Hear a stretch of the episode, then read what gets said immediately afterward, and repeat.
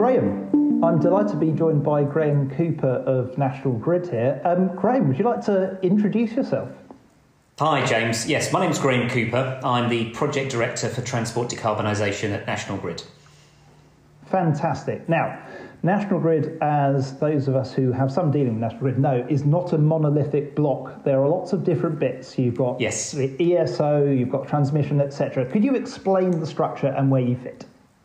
Right, okay. So um, in the UK, uh, National Grid has three principal businesses.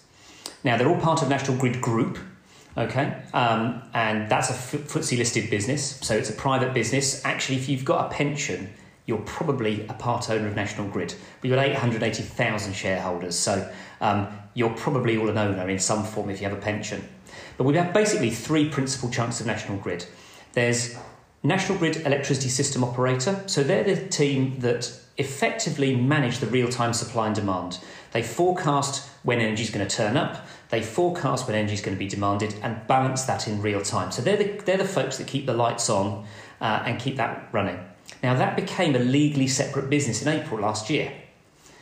Then there's the National Grid Ventures. Now, National Grid Ventures in the UK is, is the, the sort of the non regulated bit they're interested in things like um, well, actually, what they're building right now is the, the interconnector between the UK and Norway. So they, they're paying half, Norwegians pay half. It's a, it's a private business, but it's part of the group. And then there's the what's left, really, which is actually the biggest part of National Grid, which is um, uh, which is the business that, that owns the electricity transmission system. So the big pylons and substations in England and Wales but we also own the gas transmission system in England, Wales, and Scotland. But because we're a monopoly, you know, no one else does exactly what we do. Um, we're massively regulated by Ofgem. You know, we, we, we have to jump through an awful lot of hoops and, and we're under an awful lot of scrutiny. Um, but also, under the nature of our license, we're technically agnostic. So, although you'll hear in my title that I'm decarbonisation of transport, it's not electrification of transport. So, we can cover anything from you know electricity, hydrogen, biofuels, synthetic fuels, and anything in between. So um, I guess that probably means that I'm in quite a unique position because I'm not in that sort of tribal. It's either electrify everything or hydrogenize everything. There's actually a blend of everything in there. So um, so yeah, that's that's where National Grid plays the role. Fantastic, great stuff. Um, and your own background, as uh, we know, you're obviously uh, pretty pretty keen on renewables. Yeah, absolutely. So, um, but very briefly, I'm in, I'm in my third career, right? My, I, when I graduated university, we were in the last recession, the, the, the late 1990s recession. I'm older than I look. Um, and, I, and basically, I spent the first 10 years of my career building mobile phone networks across Europe. Now, if you think about that as a technology, it was a technology disruptor, pushed by government, pulled by consumer, with a strong infrastructure play.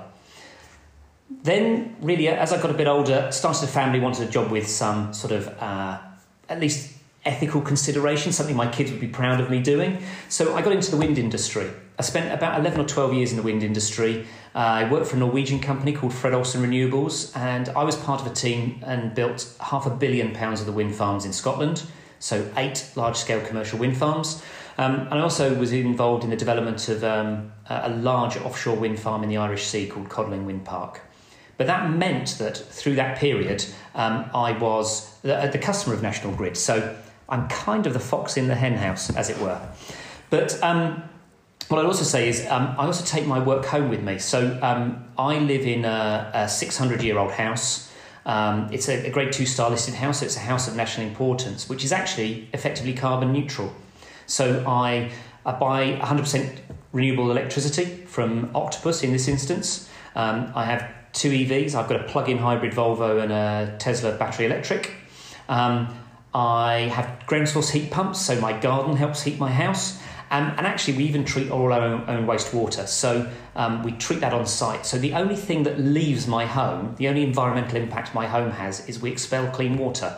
So I'm paid to do this, but I also do it at home. So um, so I guess that's me. But that also led me into working for National Grid because having been a customer of National Grid, Um, if we think about the transition to transport, it's a technology disruptor pushed by mm-hmm. government, pulled by consumer with a significant infrastructure play. So it sounds familiar. That's me.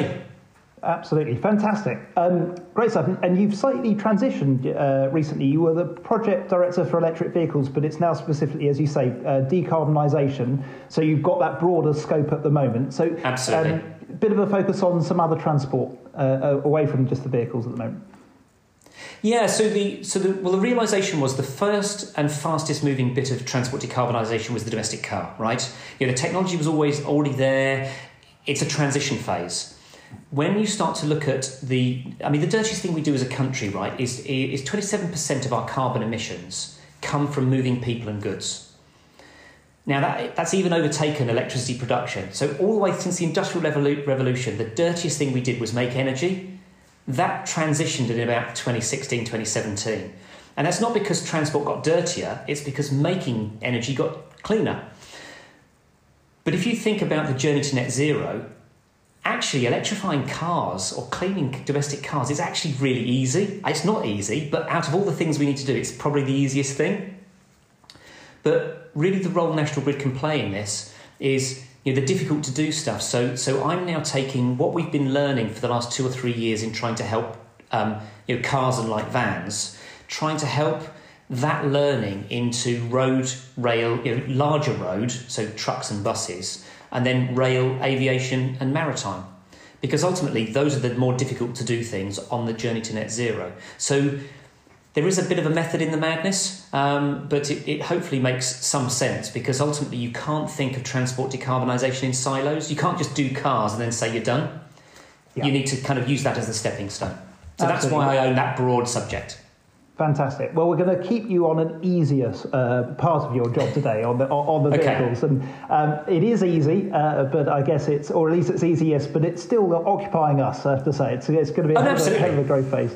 Um, so the first thing I'd like to ask you about a bit, a bit is the uh, impact of uh, coronavirus, COVID-19, uh, National Grid. So uh, we've certainly seen very, very substantially reduced demand on the system um, through this period. That may be slightly coming back as we come out of lockdown. Um, how have National Grid coped with that? Well, actually, can I take that in two pieces? There's the how have National Grid and employees coped, and then there's the how has the system coped. So I think that, and they're two very distinct things. So um, we have um, gas control rooms and we have electricity control rooms. What was really important from a National Grid perspective is we actually islanded our electricity control room staff. Within the first couple of days of lockdown, we, we brought sleeping pods in, and actually, people literally were in an airlock. They went inside the control room and they remained there for about nine weeks. So wow. some people made some significant sacrifices mm. um, um, just to make sure that the, the, the light stayed on and the, and the gas stayed running. So I think you know we've not been we've not shouted about it, but there are some people who've made some massive sacrifices uh, of being stranded away from their their families. So um, how have we coped as a business? We're a very resilient, you know, important to the national economy, we have to keep the lights on. And actually, it's been quite impressive as an employee to see how we've done that. So that was mm. that sort of piece. So, um, you know, as a business, pretty much everything is kept running. Only things that were impacted were for about two weeks. Any practical work, so upgrading transformers, pulling power lines, those sort of things, were paused for about two weeks only till we could put in safe methods of work so we could continue. So, really, from a national grid perspective, Corona has only slowed us down by about two weeks in reality. But actually, when you start to look at the energy side, huge impact on the energy system. So we've had lots of high wind, lots of sunny periods, low demand. And that's actually seen some significant challenges on, on the system. Now, that's principally done by the electricity system operator, but you know, it's, it's in the public domain, so happy to sort of talk about it. So we've seen tremendous periods of negative pricing. Um, you know, there's, there's two ways in which there's two sides of the equation. You, you can either turn power generation up or down to meet demand, or you can turn demand up or down to meet generation. Now, typically, it's been generation turning up or down to meet demand that just is doing what demand does. But through digitization, through um, transiting technology or new, evolving technology, there is the ability that you know the car can actually help the energy system. And actually, this is really, really quite important. And why you see from the government's EV Energy Task Force, they talk about mandating smart charging. So, what you see is if you can manage when charging happens, and I'm sure you appreciate this, but maybe not everyone does, but the grid is cleaner or dirtier throughout the day. And if there's more energy on the system, then the energy price is lower. So actually, you can make car charging and electric heating much, much cheaper and cleaner by timing when that happens. So actually, what we've started to see is a huge growth in those offering demand side management. So whether that's somebody like um, Octopus trialing agile tariff, so paying you to consume energy, um, people trying to exercise smart charging. So we've seen obviously you've been running some interesting stuff trying to to to make this work. We've had other competitors to you trying this sort of stuff as well and everybody's trying to work out how best to do that. But what it does do is it creates that real symbiotic relationship. When i was a wind farmer the last thing i did before i joined national grid was try to finance a wind farm without a feed-in you know, without the, the renewables obligation. And the problem is if you're making a lot of energy and it's worth less or worth next to nothing. It doesn't matter how much you make. You know, the numbers on your spreadsheet start to go red quite quickly, yeah. and that makes it really difficult to borrow 150 million pounds to build a wind farm. So, where we need to get to in a real smart way is if we can get smart charging, that managed charging to work really, really well, then those offering the smart charging will be able to work with energy retailers to procure PPAs, knowing that effectively you've got a price floor you know, at what point would you just dump energy into hot water cylinders for heating and into car batteries? So what you end up doing is if we can what we're really learning at great pace in this period is how smart can smart consumption be to help the upstream generation? So I mean, it's a really long answer to a relatively simple question, but it's been huge. I mean, the the advance in learning is massive. Yeah, I think you're absolutely right. So I guess I went into the question thinking, "Oh, tell us a, tale of woe," and, I have to say we had a. Uh, uh, we're all massively in debt to that team who've been locked away for nine weeks. I mean, those are real key workers. But yes. I guess from those of us interested in um, a, a, more renewable system or demand side response, it's been a, a, you know a sandbox basically for a lot of these Has, technologies. Definitely, um, and it's great to hear you say that because you know that, that has always been a key uh, a core part of Pod Point strategy as well, using smart charging as as demand side response. Um, so thank you very much indeed for for, for, for that answer. Um, and now we're going to move on to, to uh, mass electrification. So, so we're pretty bullish uh, uh, about the uh, success of the electric vehicle through, through the 2020s up to the 2030 sort of uh, uh, time frame. Um, and I believe you are as well, Graham, because my first experience of you was at a, a, session at Parliament where, where you were asked for a, a potential date for a phase out of, of petrol cars. And, and you said something which was, I think you said 2030. And then someone said, really, National Grid would back that? And you seem to say yes to that. So I'm going to ask you now. Yeah. Um, 2035 phase out date is the current proposal. Would that come forward five years from uh, when you were in that session? It was 2040. Yes. What date would you back now? Can I answer the? I need to give you some context for the first one before I answer the second Please one. So this is my pol- my politician's answer. So the question actually levelled at me was if the date were to come forward, could National Grid cope? Mm-hmm. And my response was yes. And then they said, what? Even if it went to 2030? And my response was yes. So it was not me. I was very careful with my words, and we've even had our guys look through the script to say, was National Grid back in 2030? I had to be very, very careful.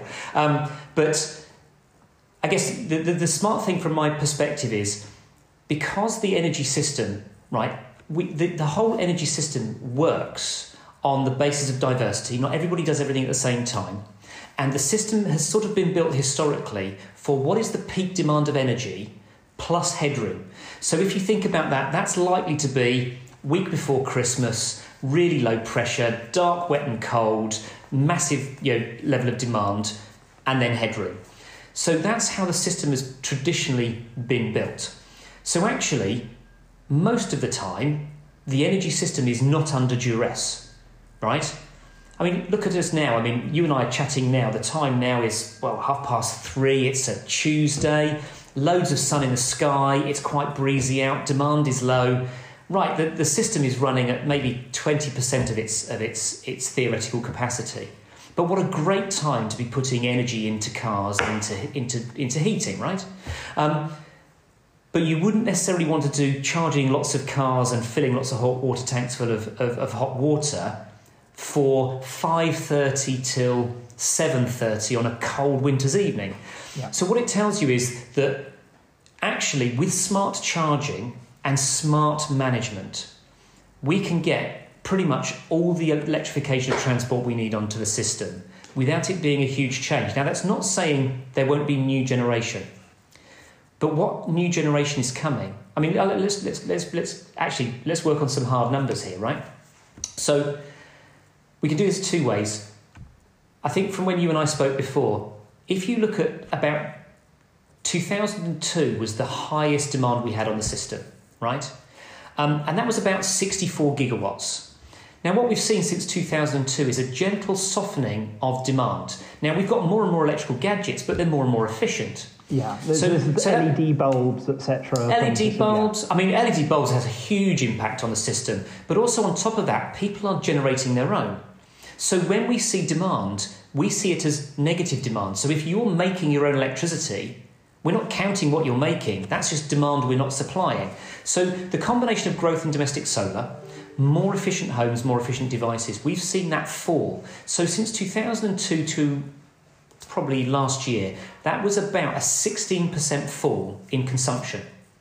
If we made all the cars in the UK electric, we only go back up to about where we were in 2002. And nearly all of those generators are still there that were there in 2002. Admittedly, there are one, if you're going to get into the detail, there are one or two coal plants that aren't there, and there's a gas hmm. plant that's not there, and Right, so, but what we've also got is more renewables, so more wind and solar on the system. So that's the snapshot looking backwards. But if you look forward from today, government signed the offshore wind sector deal. So in the UK, we are pioneers globally. We've got the most deployed offshore wind anywhere. So we're real pioneers in offshore wind.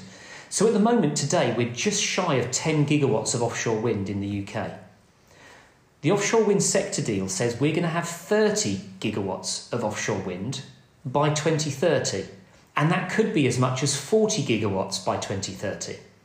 Now, that growth in renewables, in, in offshore wind, is going to be likely to run faster than we can buy electric cars, faster than we can deploy ground source heat pumps. Mm. So, on, on that sort of general pub argument, which is oh, we can't do this, the grid can't cope.